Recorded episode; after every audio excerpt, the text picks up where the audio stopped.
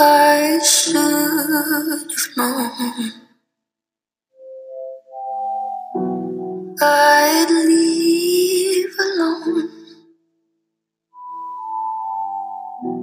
Just goes to show that the blood you bleed is just the blood you own.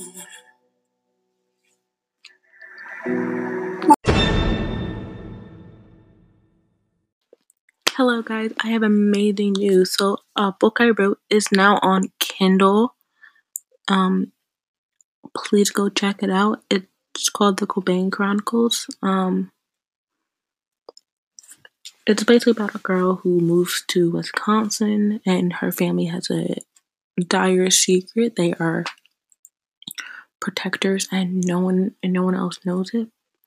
But just read the book to find out what happens. Um, you can buy it on Kindle, on Amazon Kindle for nine ninety-nine. That's really cheap for a book. So go out there and please buy my book. I would really appreciate it. Thank you. Um, I will see you guys in another podcast. I'm going to try to do some this week. All right. Bye.